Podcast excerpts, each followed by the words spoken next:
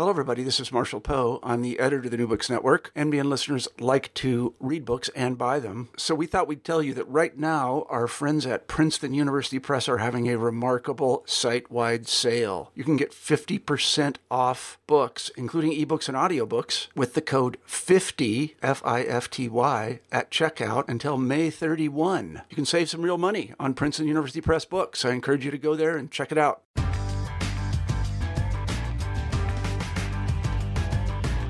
Hello, everyone, and welcome to New Books in Folklore. I'm Rachel Hopkin, one of the hosts of the channel, and today we'll be hearing from Gretchen Dykstra about Pinery Boys, songs and song catching in the lumberjack era. Gretchen Dykstra, welcome to New Books in Folklore. Thanks, Rachel, and thanks for having me. It's our pleasure. Gretchen, I wonder if you could t- start by telling us a little bit about yourself because you don't have a, a long background as a folklorist, do you? no, I don't. In fact, uh, I am not a folklorist, um, and which is makes it even more pleasant that I'm with you today because I'm sure I'll learn something. Um, no, I'm a New Yorker, and for many many years I worked in the civic and government arena, um, and had my last job job back in I guess 2006. Um, and when I left that job, I decided to try my hand at writing. So that's what brings me to you today. Um, and but you have a very specific personal connection to the subject of this book, right? Well, yes. Um, this is a this is a, a reissue of um, a minor classic in the world of American folklore, a book written by Franz Rickaby, who was my grandfather, but he died when my own father was only four. So I, of course, never knew Franz Rickaby. So, in a sense, this my section of this book was um, the story of my quest to find my grandfather. So, tell me a little bit about how this book came about. Well, a little bit of background, I guess. Um, my uh, Franz Rickaby died in 1925 in Pomona, California, and my grandmother and my father um, stayed in California, but two years later, she met and married a man named Clarence Dykstra, and he adopted my father. So my father grew up with a very loving stepfather, um, and as I grew up, um, his stepfather, in a sense, became my grandfather. So Franz Rickaby, I don't want to say he was lost because my grandmother um, obviously never forgot him, but uh, we didn't grow up knowing uh, my biological grandfather but my grandmother had left a lot of material about him. And um, when I became a writer in residence at the New York Public Library, which happened, um, I began reading through those letters and became intrigued. So tell us why uh, Franz Rickaby is of interest to those interested in folklore. Franz Rickaby was uh, himself well, Rachel, I, I, I, think I need to give a little bit of background. Um, he he was born in 1894. No, sorry, 1889, and he, he was born in uh, Rogers, Arkansas. He ended up going to college at Knox in Galesburg, Illinois, and he was majoring in English. Um, went off to Harvard on a scholarship with the Chicago Club and he still was reading Chaucer and Shakespeare, which I think is probably one of the things that motivated his interest ultimately in folklore. He was obviously interested in, in popular poets, if you will. Um, and he got a job as one of two English professors at the University of North Dakota.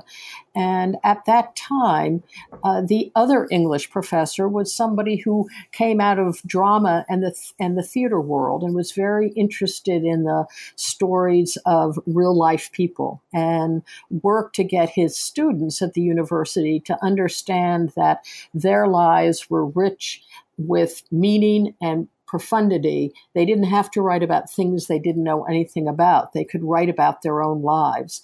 And that man had a great influence on Franz Rickaby, who um, interestingly enough, had to supplement his income every summer by being a golf caddy in Michigan. Um, so that's a long way of saying that I think that Franz Rickaby ended up being a folklorist in part because of his interest in Chaucer and Shakespeare, in part because of his mentor at the University of North Dakota's being interested in the lives of ordinary people. And then he met a lumberjack in northern Michigan and began to hear the stories. And so it all became um, it it became one, and he decided in the summer of 1919 to walk from northern Michigan back to North Dakota looking for the songs of the lumberjacks. And that first walk started his collecting and um, was dramatic for lots of reasons. Um, in particular, because he didn't find many songs. The lumber camps by that time were closing down. The industry was moving to the Pacific Northwest. And Franz Rickaby realized that there was richness in the songs to be collected, but the songs were disappearing fast. So he devoted the next four or five years to looking for the old timers, looking for the lumberjacks who might still remember the songs. And it took him all around the upper Midwest. Um, and because he had the sensibilities of a poet and a decent guy, um, he not only collected the songs, but he also wrote very evocative notes um, that capture the lumber industry at that time, which I think gave the book uh, a richness that other books at that time did not have. Right. He provided all this wonderful uh, contextual material, which is often missing from collections at that time. Often it's just the song or the text of the song, and and that's it. Um, so he was uh, very forward thinking in that way. Um, before we go on, I just want to uh, talk a little bit about the structure of the book. So. Uh, on the front uh, cover, it says the book is by Franz Rickaby with Gretchen Dykstra and James P. Leary. So, can you tell us a little bit about how the book is arranged? well, here I give the University of Wisconsin Press and Jim Leary a lot of credit for a creative idea. Um, uh, what happened was that as I was doing my research and I was traveling to North Dakota and I was going to see some of the towns that Franz Rickaby visited, um, I came across a paper that Jim Leary had written criticizing Franz Rickaby for whitewashing the vulgarities out of some of the songs he collected. And I was, I guess, still a protective granddaughter. And so I tracked down Jim Leary and I said, Gee, do you think that's really true? You think my grandfather was a prig? Do you think he was uptight? And we had this very friendly, nice conversation. Jim uh, began to introduce me to the complexities of folklore and um, folk song collection. And at the end of our conversation, Jim said to me, What are you going to do with what you're writing? And I said, Oh, I don't know. I'm just, um, I'm doing it for my pleasure. And he said, Well, the University of Wisconsin Press had just gotten the rights to reissue Franz Rickaby's book. And why didn't we think about putting it together?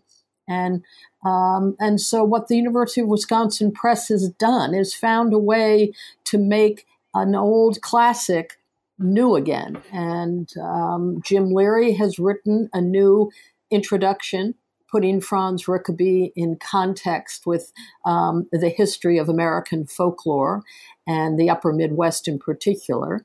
Then my biography or my quest to find my grandfather, and then the actual reprinting of Franz Rickaby's book. And then the fourth section is, in fact, um, again put together by Jim Leary, songs that Franz Rickaby found that did not make their way into the book, uh, with some information about the meaning and the importance of those songs. And so, what the University of Wisconsin Press has done is, in a sense, use three different voices to tell one story of a very interesting time in American history um, with, as I said, th- three different voices, three different perspectives um, on one very interesting guy. Wow, that is amazing that they had just acquired the rights to um, ballads and songs of the Shanty Boy, just as you were doing your own research and contacting Jim Leary, who is himself a, a, an expert in the music of the Upper Midwest. Well, uh, coincidences are wonderful things, right? Not right. always to be understood. yeah, um, but I think it turned out nicely because uh, I am not a folklorist. I am not an academic, so my section is rather informal. Um, rather chatty. Jim Leary is a very accessible writer. So his introduction, I think, um, works nicely, whether or not one is a formal folklorist or not. And then, as I said, uh, Franz Rickaby's book itself um, is fascinating. And what's been v- rather satisfying to me is people who did not think they would be interested in either folklore or lumberjacks and finding this book um, actually pretty compelling because of uh, the slice of life it gives, again, in these three different ways. Right, absolutely. And I think altogether it's an incredibly complete work. It's wonderful. Um, so you had started to research and write about your grandfather before you came across Jim Leary and the world of, of folklore scholarship um, per se. Um, and I wonder how you got started on that you said you stopped working in government and non-profit areas. What what had you long planned to do research on into your grandfather? No, in fact, um, I was I was actually beginning to write about North Dakota. Um, I sometimes get irritated by how parochial New Yorkers can be, and uh, uh maybe in a perverse way. I thought it would be fun to try to dig into uh, North Dakota, its history and its importance. And so my focus was actually on the state of North Dakota, the university, and I was working with a wonderful writing coach, uh, a man named Bill Zinsser, which some of your writers might know because uh, your your listeners might know because he wrote a wonderful book called On Writing Well. Oh yes, I've got it on my bookshelf. It's a wonderful book. Oh well, Bill Zinsser. When I when I became a writer in residence, uh, I had I tracked him down. I had taken a course with him years before, and uh, I read that Bill Zinsser had just won a national award for his blog. And I thought to myself, golly, how old is Bill Zinsser? So I tracked him down and he remembered me. And in the course of our conversation, he told me that he had become blind and he was no longer teaching and no longer writing. Um, but that what he was doing was meeting with individuals working on interesting projects and would I like to become of one of his students? And I jumped at that. And for the next two and a half years, I met with Bill Zinsser, oh, every four or six weeks. And it was Bill Zinsser, as I was working about North Dakota. When he heard about my grandfather, he said, Gretchen, you're missing the story. The story is your grandfather. That is a classic American story. Tell me more about him.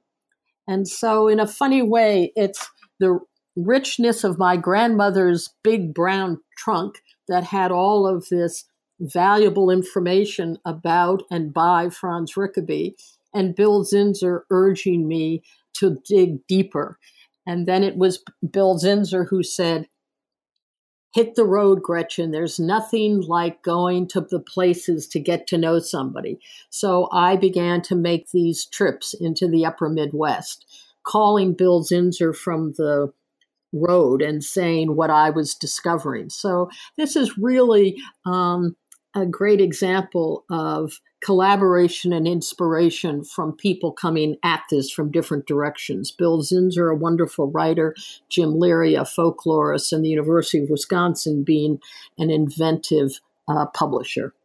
This is one, and again, another serendipity, and you contacting um, Bill Zinsser in this way. Um, so, just just rewinding a little bit. Now, why was it? Why was North Dakota your your initial area of interest? Uh, my grand, uh, my father was born in Grand Forks. My um, grandfather taught there until the weather drove him to California, and two years later he died in Claremont, California.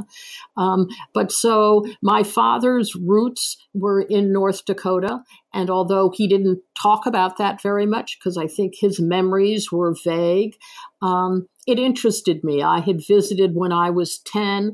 Um, and again, New Yorkers have a way of putting down folks in the Midwest. And I remember my father telling me that uh, American history is filled with interesting people who headed west um, and were the entrepreneurs of American history. And so, uh, I don't know, it just interested me. Maybe part of it was, um, yeah, I just I didn't know much about it, but it it intrigued me, and uh, I was impatient with New Yorkers who put the Midwest down. Uh, yes, I was. I was struck by your comment when you said um, you would you you were exasperated by the parochialism of New Yorkers. Uh, for somebody who's not that familiar with uh, New York City, uh, certainly never been resident there, can you tell me a little bit about how that manifests? Oh, I, well, I mean, you hear about um, uh, sort of it's it's the idea that New Yorkers think that they are the be all and the end all of American culture.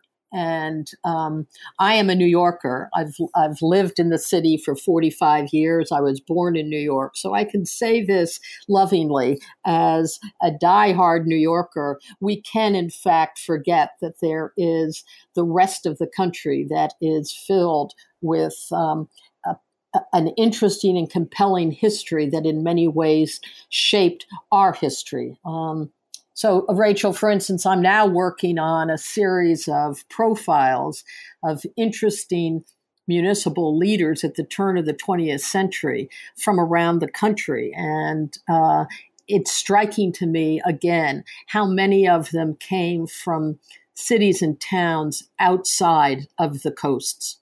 And so it's just it's just an it's I'm a traveler by nature and getting to know America I think is ex- essential for those of us who are Americans who think we are well traveled. It sounds like you are your grandfather's granddaughter. well, uh, we are we both certainly are restless at heart, as was my own father, and so that was one of the uh, unexpected, interesting things that came out of my quest to find him. Is that I, in some ways, uh, discovered a piece of myself. Right. So you said you mentioned that that your um, research was in part um, aided by a massive trunk that your grandmother had, in which your grandmother had gathered material pertaining to your grandfather. Can you tell us a little bit about this trunk? Well, yes. I mean, uh, my grandmother was not a sentimentalist, but she was extremely well organized, and I think that Franz Rickaby, she had. Uh, she adored him, and they had a very, very close, good marriage. And Likewise, she loved Clarence Dykstra, her second husband, who lived for many years.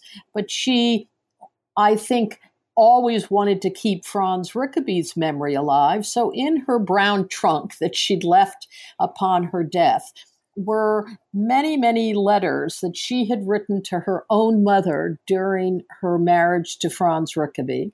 There were um, snippets of his journals, which had not been published before. There were many photographs um, that hadn't been seen before. Um, there were songs that he had written. There were yearbooks that he had edited. There were newspapers that he had been in. All of this um, began to build a portrait of somebody who, as Jim Leary will say, because Franz Rickaby died so young, um, he left behind, and the book, by the way, was published posthumously six months after he died. Um, very little has been known about Franz Rickaby, um, and yet he's often cited as one of the iconic uh, folk song collectors, but nothing was known about him. And I think that's what Jim was responding to is that I was sitting on material that would, in fact, broaden and deepen a profile of somebody who uh, history had lost. Right. And um, you have called, tell, tell us what you've called your biography of your grandfather. Finding Frenzy.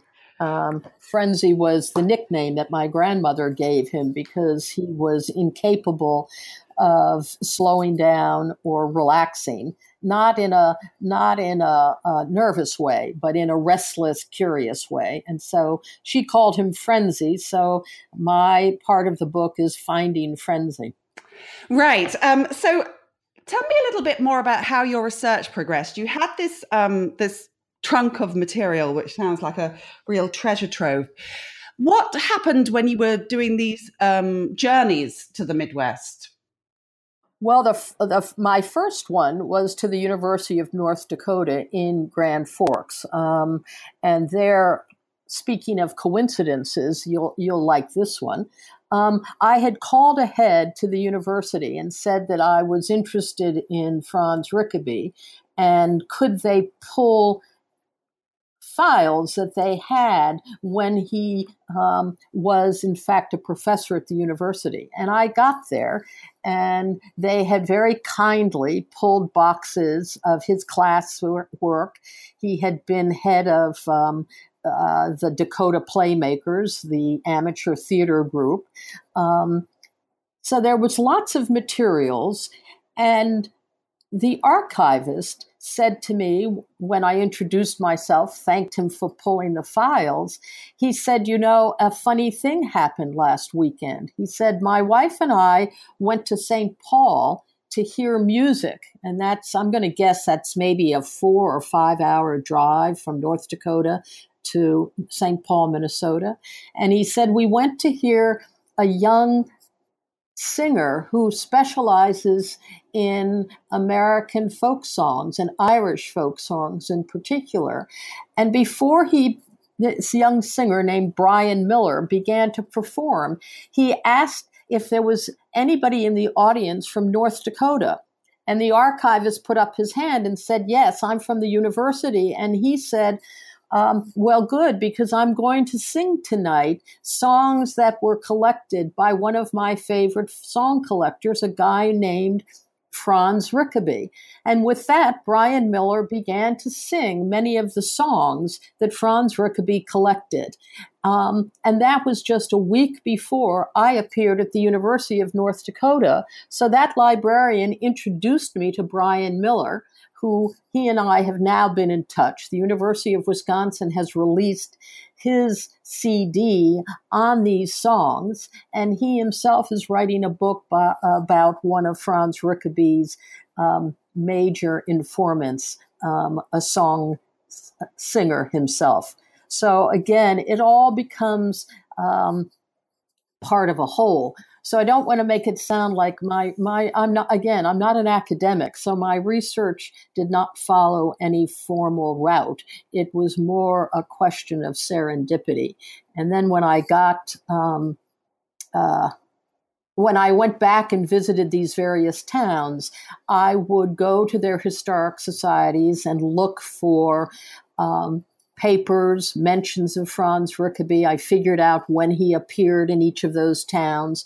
I tried to piece together what he might have seen when he arrived in those towns. Um, and so, again, what I've written is not so much a biography, but a story of my uh, my visits to where he had been, trying to reconstruct uh, his steps. So tell me some of the things that you found out about your grandfather in that process. Well, uh, uh, I mean, in not any particular order, there's a little town called Ladysmith, Wisconsin.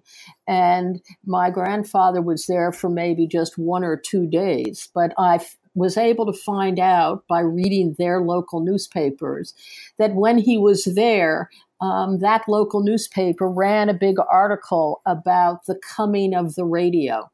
And that coincided with a mentioning in one of my grandmother's letters about the fact that the University of North Dakota was working hard to have to set up a radio station. And that my grandfather, Franz Rickaby, was worried about the coming of radio because he knew that commercial radio would, in fact, further bury the songs of the lumberjacks.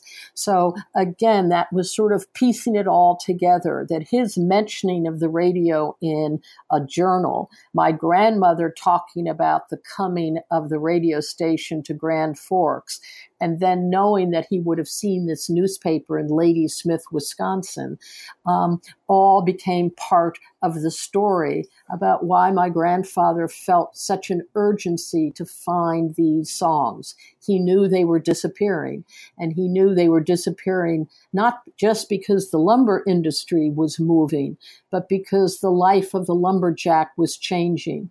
They were no longer isolated folks who looked for adventure and then moved from lumber camp to lumber camp. It was more mechanized, it was more industrial, and radio was entertaining them. They didn't need one another. So that's an example um, of how it how a mention he had made came home to me in a tiny ca- town called Ladysmith, Wisconsin. But likewise, when I was in um, uh, Stillwater, Minnesota, one of his major informants. He had mentioned he had met him in a little town outside of Stillwater. So I tried to f- track down where this man would have lived and discovered a whole thing about um, homes for the indigent in the Midwest at that time. And I visited one of them, saw the old graveyard and in, in behind one of these poor houses.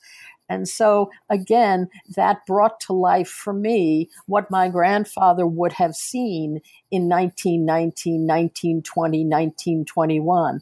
And although his informant turned out not to have been living in that poor house, um, it again just deepened uh, for me the understanding of what Franz Rickaby would have seen. Wonderful. So, um, did what actual period was he doing his song collecting in, and and what kind of state was the lumber industry at that time? the lumber industry began obviously in New England, up in Maine and northern upstate New York, and but by the 1870s, it had shifted to the upper Midwest, which was totally covered in white pine forests. And when I refer to the upper Midwest, I'm really talking about Michigan, Wisconsin, and Minnesota. And for instance, in Eau Claire, Wisconsin, which is um, a, a famous valley, it is estimated that there were 41 billion linear feet of white pine forests. And so by the time that Abraham Lincoln approved the building of the railroad across America, and you began to see Western expansion, they needed more and more lumber. And so the industry was, to- was pulled farther to the Midwest. And there they found this unbelievable wealth of white pine forest. So from 1870 to 1900, the lumber industry really dominated the upper Midwest and in many ways made some of the great American fortunes that we still know of today. Um, Kimberly, Clark, Cornell, they all were they all came from the lumber industry. Weyerhaeuser, um, and so, but by 1900, they had stripped the forests. Um, when you think about it, the railroads not only needed wooden ties to go across the continent, but with it came settlers who needed to build houses and barns and stores. So there was this endless need for wood. And by 1900, the thick lumber forests of the upper Midwest um, had been in many ways depleted, and the industry had begun to shift to the Pacific Northwest. And so when Rickaby took his first walk in 1919, again going from upper Mich- uh, from Michigan, northern Michigan, back to Grand Forks, up through upper Michigan into Wisconsin, across Minnesota into North Dakota, he discovered that the lumber camps were small, were um, not very active. He only, in fact, picked up two songs. Um, he realized at the end, when he got back in September of 1919, that there were this this these incredibly interesting, powerful songs, but that you couldn't find them by thinking you would find the lumber camps. And so his strategy shifted. And for the next four years, he went looking for the old timers. He went looking for the lumberjacks that were still living in the upper Midwest, but were in fact no longer lumberjacks. So, for instance, um, in Virginia, Minnesota, which is up in the Mesabi Iron Range. Um, Brian Miller, that young singer from St. Paul, he's working on a book about one of Rickaby's informants. He was a night watchman at a mining company when Rickaby met him. He had been a lumberjack for years. He had been, in fact, um, somebody who moved from lumber camp to lumber camp. But now, as an older man, he was a night watchman in a tough edged mining town. Um, so, uh, in terms of collecting, Rickaby had to change his strategy.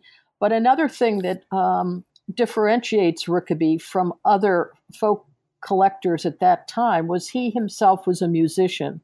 He played the fiddle. And so when he took these trips, he took his violin with him and he would book himself into a teacher's college or a civic center.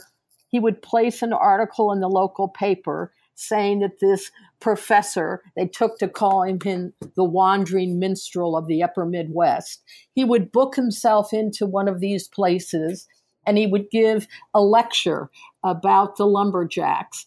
And he would illustrate the lecture by playing some of the songs that he had learned. And by playing those songs, he primed the pump he would then say to his audience, "Does anybody remember any of these songs? Did any do any of you remember hearing um, these songs either because you yourself sang them or because your father knew them?" And so that's how he began to collect them. And so in my travels, I wanted to see where he had gone. Where did he meet these people?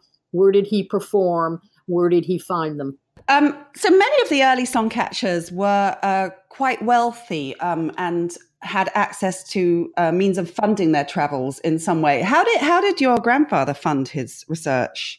Uh, well, he was certainly not a rich man. In fact, there's lots in the journals about um, how poorly he paid. He was paid at the university. Um, he for the first year of his travels, um, after he got back from that first summer walk, the University of North Dakota saw that um, Rickaby going out to these small towns could, in fact, raise the profile of the university. And at that time, it was known as the as as the University of the Prairies, and there weren't that many high school graduates in North Dakota, and those that were there, many of them would go back to their farms, and their families didn't necessarily see the value of higher education, let alone a liberal arts education. So the university, for the first year, um, that's the academic year of 19, I guess it'd be 1919, 1920, actually paid Rickaby to go out into the field and give these lectures. Um, the, for the next three years, um, Rickaby would, as I said, book himself in, and the teachers' college or the civic center would pay him or they would split the ticket price and that's how he paid for these trips. And do you get any sense of what kind of relationships he built with the people that he was collecting from? Well i think that the most wonderful relationship was a guy named william bartlett um, from eau claire wisconsin. And william bartlett um, was himself not a lumberjack. He was a businessman in eau claire who had a deep passionate interest in the lumber industry and was in the process of putting together the most extraordinarily comprehensive collection of information about the lumber industry in Wisconsin. And um, Franz Rickaby was introduced to William Bartlett, and they met they became fast friends, and Bartlett introduced him to some of the old lumberjacks, including a guy who called himself Shanty Boy, um, a guy named William Allen, who was one of the great lumberjack singers. Um, so it was all a question of networking, um, which, by the way, is also sort of um, parallel with my quest.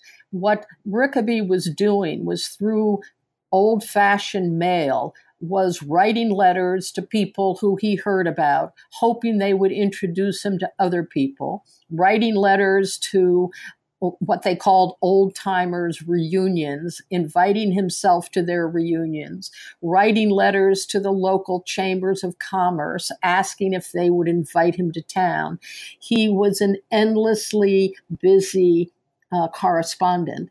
And through that, he found his informants, but then also through his own performances. So um, it was a, a sort of a, answer to your earlier question, Rachel. He had to support this on his own dime, and he had to find um, his own informants since there were no longer the lumber camps were going to be as pregnant with possibility. So he was the um, uh, sort of a classic networker without the advantage of telephones or the internet or plane travel or rental cars. Hmm. Hmm. And um, did he did he give any indication in his in the material that he left about his own reaction to um, the environment that I think had been somewhat depleted by the, the, the lumber industry? Yes, I mean, uh, he was a man also motivated by a deep uh, spirituality. He had been a religious guy in, earlier in his life, and I think became discouraged with uh, conservatism of more formal church hierarchy. But he never lost um, an extraordinary commitment to matters of the spirit. And for him, for Franz Rickaby, it was really nature and it was really the outdoors. And so here he was, um, compelled to find the stories of these brave, courageous, and restless young men who were in many ways uh, driving the progress and the development of America, and in the doing of that, depleting these gorgeous, majestic forests. And so, in his non judgmental way, Franz Rickaby does make mention of the destruction they left behind, but, but without ever criticizing the lumberjacks who were causing that destruction. Um, in part because I think he was so admiring of the courage and the talent it took to be one of these lumberjacks who would work all winter long in isolated conditions. Um, and so some of the photographs that uh, you, you will see in my book uh, show those depleted forests. Um, he makes mention of them. And then uh, at one point, he actually, in Cloquet, Minnesota, falls into a town that had been destroyed the summer before by a huge fire. And they had quickly rebuilt um, one of the mills in town. And there, Rickaby got his first look at a mechanized lumber mill.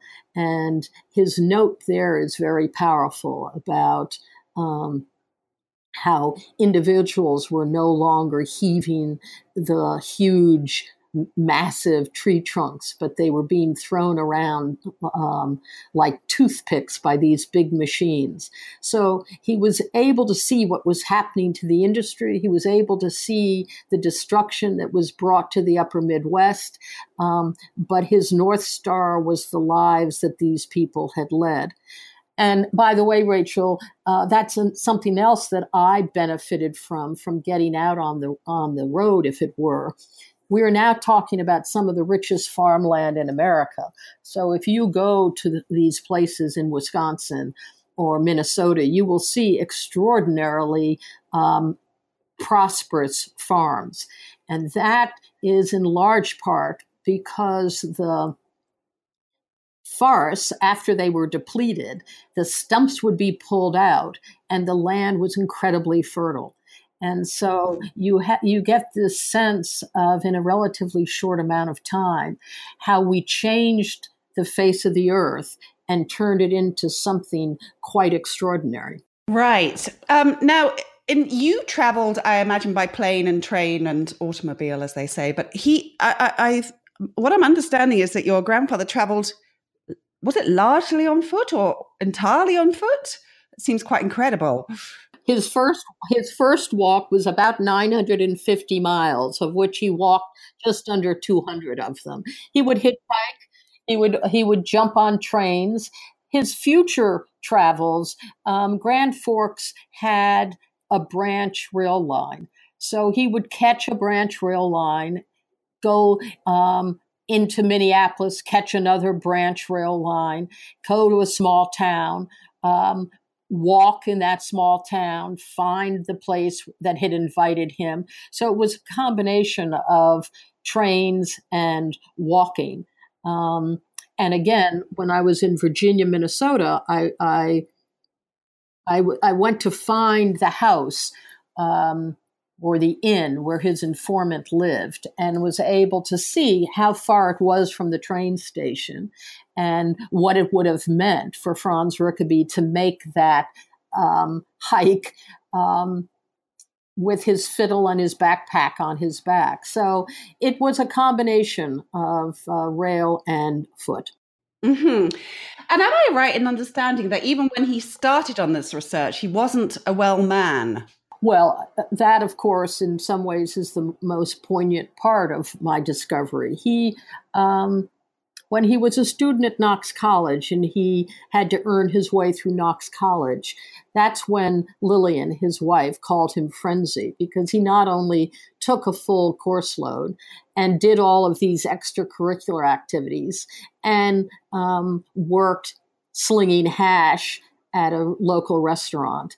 He came down with rheumatic fever, and um, that does damage to your heart. And before the days of antibiotics or surgery, uh, Franz Rickaby was living with rheumatic fever. And when he was at Harvard in 1917, and America joined the First World War, he wrote Lillian that he wanted to be a member of the ambulance corps, that that was a good way for an adventurer to participate in the war and be helpful without fighting. Um, but the doctors turned him down. And at that time, the doctors definitively confirmed the diagnosis that he had done damage to his heart. And they would not allow him to join the ambulance corps. And that's when he and Lillian then moved to the University of North Dakota so, yes, um, rheumatic fever doesn't, as I understand it, doesn't follow one set course. It comes and goes and has different manifestations. Some people get the shakes, some people get terrific headaches, um, some people's joints hurt. And for Rickaby, it was a combination of terrible headaches and um, crippling joint pain. So some of these walks were done in real discomfort. Um, and in fact, I think it was in 1922, he went to Rochester, Minnesota for two or three months to rest. Uh, the rheumatic fever was so bad. That's what drove them to move to California in 1923. So, yes, he, he, he walked both. He was not healthy as he walked. He was a musician. He was obsessed, and he had this. I think. Um, I I happen to think, and I make the point that um, there was a psychological and emotional uh, recognition in the way the life of the lumberjack was being lost, and his own sense of perhaps losing his own life. He he died when he was just thirty five. Right. Um, makes the achievement all the more incredible. Um, and so, he, as you say, he the book was published posthumously, and I gather that um, the publication was taken forward uh, to completion by uh, George Lyman Kittredge, whom he had met when he was at Harvard, is that right? But not actually taken a course with. Yeah, he never took a course with him. Um, again, I tried to figure out how he might have known about that. And my only connection and this is pure speculation, is that there is American folklorist named Henry Belden who was from Missouri, who, as I understand, had collected and published some Missouri folk songs in the early 1900s. He was a graduate student at Harvard the same year Franz Rickaby was, and both of them being Midwesterners. Um, it wouldn't surprise me if they met. And Henry Belden was, in fact, a student of Kittredge's. So, um, when Rickaby became interested in these lumberjack songs, he began to correspond with Kittredge. And um, Kittredge, in fact, sent him some leads, sent him some uh, reflections on uh, Childs, Francis Child's famous book. And so after Rickaby died, um, Lillian, his wife, was very scared that the book would never see the light of day.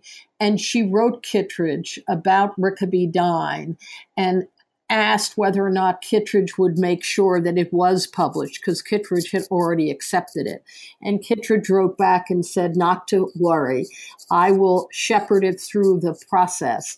And that's what happened. And in fact, um, Harvard has the original manuscript, and you can see some of the notes that Kittredge made in the margins. Um, there weren't that many. He he changed a few of the titles of the photographs, um, but other than that, yes, Kittredge um, made sure that it was published. Oh, that's a, another wonderful resource. Um, and um, just for listeners who aren't familiar with Kittredge, he was a very significant folklorist in his own right, and from the uh, uh, studied directly with Francis Child of the famous Child ballad. So um, there's an interesting lineage going on there. Um, Rachel, could I throw in something so, there because again, absolutely, uh, uh, again, something that I learned as a as um, somebody who wasn't read in this field is that I didn't realize that until Kittredge, people hadn't thought about going to the field and collecting these songs. They had done it from desks, like Francis Childs had. And it was Kittredge who, and by the way, Kittredge inherited Child's seat at Harvard. He was both his student and then his successor. It was it was Kittredge who first said to some of his students, "Go to the field. Your job is to find these ballads because they are still alive. They're changing, they're evolving, and they are still alive." And it was, in fact, um, Kittredge, who set, um, and many people say he was really the father of the modern American folk collecting tradition. Um, and so I just put that in context. No, that's uh, very valuable because he sounds like the, an ideal collaborator for um, your grandfather. Um, uh, in the process of, we'll, we'll, talk a little bit more about the actual book in a moment, but in the process of doing all this research, what sense did you gain of your grandfather as a person? Um, just some of the things that stood out for you? Well, I, I, I, think, again, and this goes to Jim Leary, and I give him credit, is that um, I realized that a, a, a, basically what began to pull my research together was trying to understand what motivated Franz Rickaby, trying to understand what drove him. And by focusing on that, I think I began to understand him as a person. And so I, I have already cited the fact that he was a poet at heart. Um, he was definitely a musician. His father was an itinerant organist and piano teacher. Um, he was uh, an academic who had a lot of respect for academic scholarship. Um, he was uh, somebody who who liked people and was gregarious. He was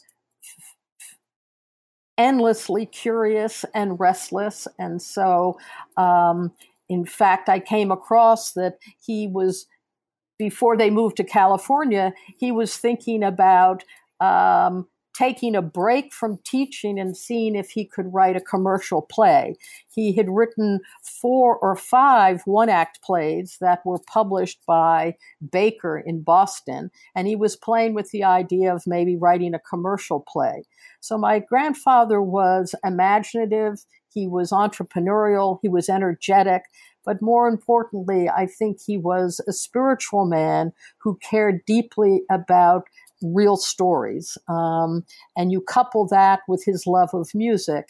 And um, I think I got a pretty good sense of him. He had a very nice um, sense of humor. He was a kind man. I came across letters um, that he had written back to my father, postcards when my father was just a little boy, that were illustrated. He made up characters when he was at the sanatorium in Rochester.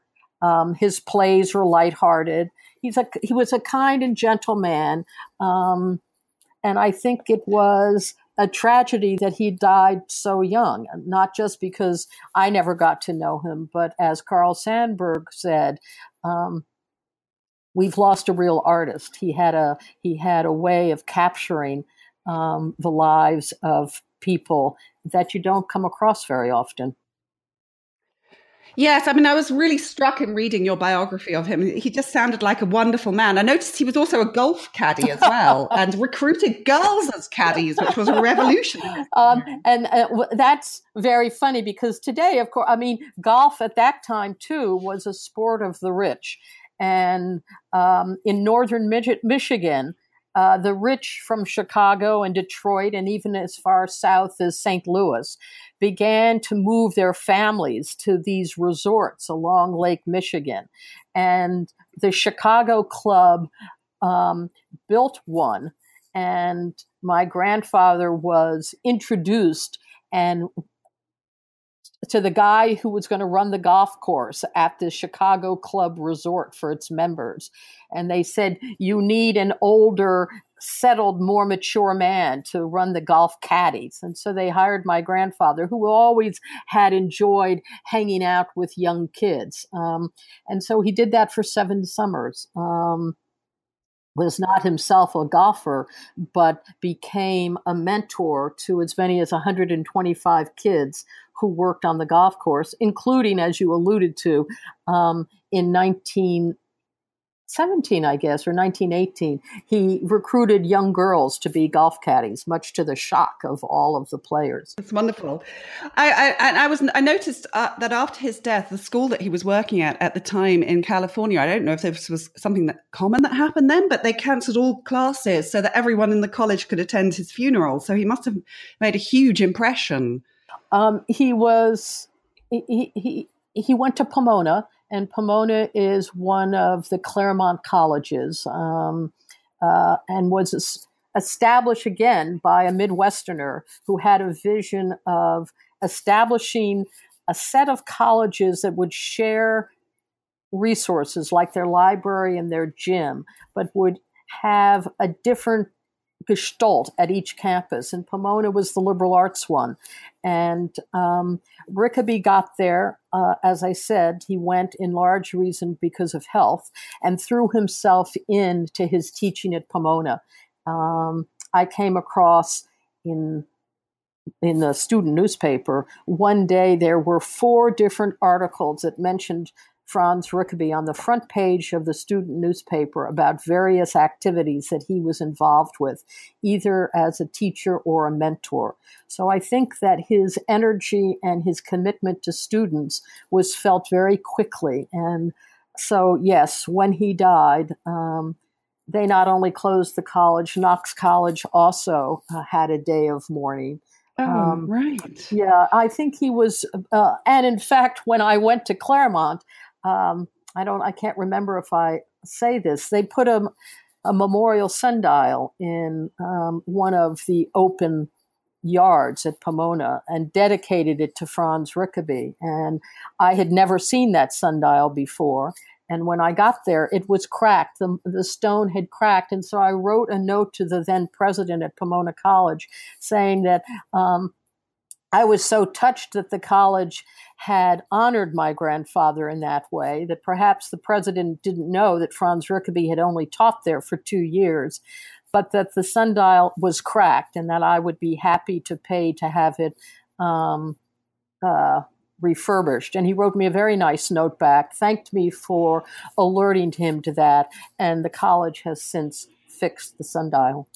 I was also struck by uh, the comment of a friend of his after his death. He said he calls uh, Franz Rickaby uh, uh a young troubadour who might have been a statesman in the United States art had he lived. His outstanding characteristics were an untiring industry, a determined disposition, a keen sense of humor, an optimism that never failed him, and a friend making ability that was far out of the ordinary. It seems like a lovely thing to be have said about one. I think that was Vachel Lindsay, wasn't it, who said that? Who wrote that? Yeah, that's right. Yeah. Yes, yes. Um, when I, I didn't mention this, by the way. Um, when Rickaby was in high school in Springfield, Illinois, he was born in, in Rogers, Arkansas, but his family moved around a lot and they ended up in Springfield, Illinois.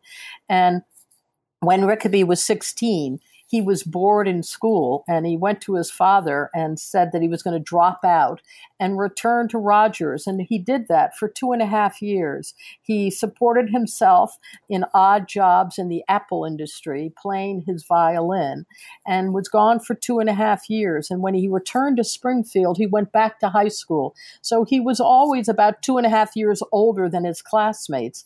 And when he was in finishing up high school in Springfield, Illinois, the famous poet Vachel Lindsay, who was himself from Springfield, came back to town um, from his adventures in the East. And he and Franz became fast friends. And in some ways, Vachel Lindsay's, he, he was known as the American troubadour. He wrote these wonderful um, poems of great rhythm and musicality. And um, I think that Franz Rickaby at that time understood that you could be a poet, you could be a musician, you could be a wanderer, and you could still be a serious person. So um, I would also cite Vachel Lindsay's um, influence on Franz Rickaby's future uh, folk song collecting. Um, yes, no, absolutely. Um, so uh, we have talked about his uh, all the work you've done uh, in the book at, at, some length, and, and we should just briefly mention the next two sections. So, part two, as you mentioned earlier, is is actually uh, Franz Rickaby's kind of masterwork, this collection of ballads and songs of uh, the Shanty Boy, um, which was very unusual in many ways for a, a, a collection of, of folk material because it included information about the context in which he gathered the material. It included um, his own notes on the on the ballads, uh, uh, who he learnt these things from, as well as some photographs. So it was quite revolutionary in some ways, I think. And and he was definitely interested in the book reaching the mainstream, wasn't he? He was, and in fact, um, uh, the I gather that John Lomax did his work, I think around 1912, and then he he sort of disappeared for a while. I gather he had to earn a living and to raise his family. And when John Lomax reappeared on the folk song scene in 1930, I read somewhere that there had only been about nine or ten books published in those the years between 1912 and 1930. Franz Rickaby's being one of them. And in addition to um, what you just cited were, were, his his notes on the culture of the lumberjacks is again because Rickaby was a musician he also was able to transcribe not only the lyrics but the music. And so it was the only book during those years during the 20s that was published with the music as well as the lyrics. And I think that Jim Leary would say that it's too bad he didn't record them. He couldn't have carried those big wax recorders. He couldn't have um, physically carried them. But wasn't it glad? Wasn't it good that we had the music at least? Yes, absolutely. I mean, that's a really important point. Are there any of the um, songs that he collected that particularly stand out for you? Well, I think that in part because of Brian Miller's wonderful renditions of them, um, I think that what stands out for me are the ones that tell the most vivid stories, um, like uh, Jimmy Phelan, who died in um, as uh, running some of the logs. Um, I certainly like Jack Haggerty's Flat River Girl. Um, I I like the shanty boy and the farmer's son, not so much for the music, but for Rickaby's notes, because there he addresses what was thought to be a competition between lumberjacks and farmers. Um, and in his notes, there's sort of a wonderfully insightful sociological thing about how the lumberjacks were sort of envious of the farmers' solidity and the farmers somewhat envious of the lumberjacks' um, fluidity. So um, I like the songs for different reasons. Um, mm-hmm. Some of them are more melodic than others. Um, all of them have, I think, are telling powerful stories. Um, but again, for me, it's the notes that bring the whole world alive. Absolutely, absolutely, and the photographs as well, right? Yeah, definitely, definitely. Yeah, and then so in part three we have it's entitled "Forgotten Songs," and and this here we have fourteen songs which he collected, but which fell outside of the um, purview of um, ballads and songs of the Shanty Boy, um, and um, here we have quite um, substantial annotations from Jim Leary, um, who is uh, adding to the notes that Franz Rickaby made. Well, I think, and the University of Wisconsin has those songs, and so Jim uh, drew off of the library's collection and makes assumptions, not makes assumptions. He tells us about the importance of those songs, bringing his own scholarship to bear, um, and in some you can see why Rickaby did not include all of them. Um, but they just add to the, uh, I guess, to the understanding of Rickaby as a collector. Exactly, exactly. So this is a wonderful resource, um, uh, which we now is just freshly published. I think it's dated. Uh, copyright is um, this year, isn't it? Uh, or no, 2017. We've already moved into 2018. Right. Um, get confused about where we are in the year, but um, so we've been talking for uh, quite a quite a quite a while about this. Is there anything that you would like to say that I didn't give you the chance to say as we were going along? Well, Rachel, I, I really appreciate you giving me this opportunity. And again, I just say that um, uh, I think that for people interested in folklore, Pinery Boys does represent an interesting model for how we keep alive these songs and put them in a broader context, both personal and historical and literary. But it's been a real pleasure to talk to you because um, for me, this was it became a labor of love, and um, it's been a lot of fun talking about it. And so hats off to you and for inviting me. I really appreciate. Oh it. no, not at all, not at all. Thanks for talking with us. This is uh, it's definitely a, a, a, book that I think will be of interest to many people. So I'm going to let you go now, but I uh, wanted to thank you very much for taking part in New Books in Folklore. Thanks very much.